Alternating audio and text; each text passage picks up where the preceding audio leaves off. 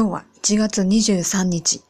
え今日はにねんはんまえに亡くなった私の祖父幸次郎の誕生日です。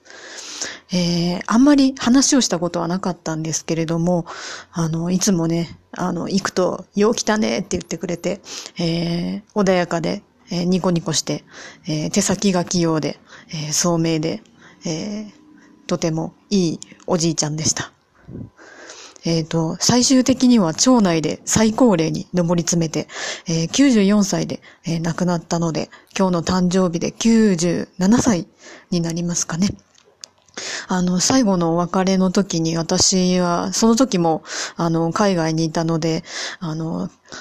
ライン のビデオ通話でのお別れになってしまったんですけれども、えー、今日誕生日ということで、あのー、思い出すいい機会になったなと思います。